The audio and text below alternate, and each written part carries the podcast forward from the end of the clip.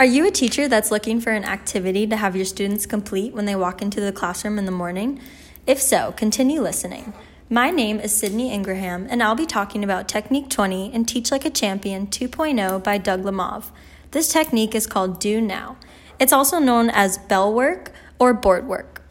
It's a short warm up activity that students can complete without instruction or direction from the teacher to start class every day. This lets the learning start even before the teaching begins. We all know that teachers never have enough hours in the day to get their work done, so when the students are busy unpacking and settling in, this is something that they can do to prepare for the day ahead of them. The do now can be presented as an activity or a problem written on the board, on a PowerPoint presentation, or in printed form on a small paper on each student's desk that's waiting for them as they enter the classroom.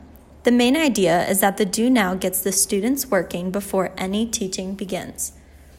Students should get into the routine of never having to ask themselves what they're supposed to be doing. The do now should conform to four critical criteria to ensure it remains focused, effective, and efficient. The first one is that the do now should be in the same place every day so it becomes a habit for students, whether that be written on the board, in a PowerPoint, or on a printed piece of paper on their desk because consistency is key. Number two, students should be able to complete the do now with no assistance from the teacher or discussion with their peers. Because they shouldn't be talking during the do now, this is great with behavior management. Number three, the activity should take three to five minutes to complete and should require putting a pencil to paper.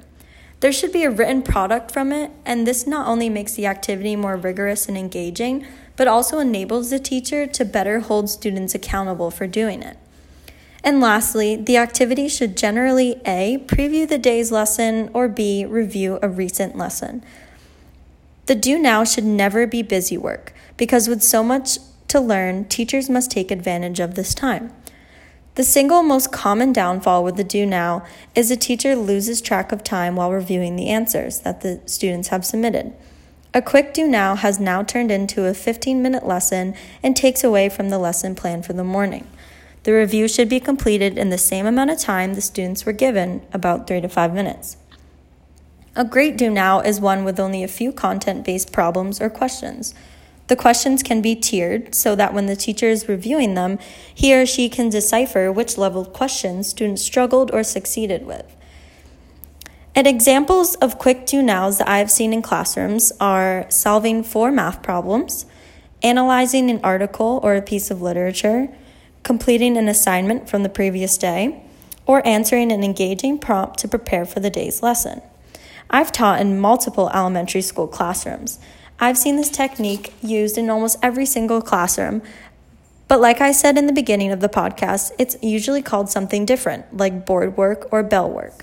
I've seen teachers write a quick and silly question on the board to get the students thinking and writing, or they have to find a mistake in, ex- in an example of a math problem, or they have to create a graphic organizer in their content notebooks in preparation for the upcoming lesson.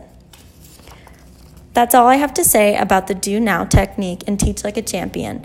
I really hope that it helps you when planning your morning in the classroom and that you think this technique is useful for behavior management. Thank you.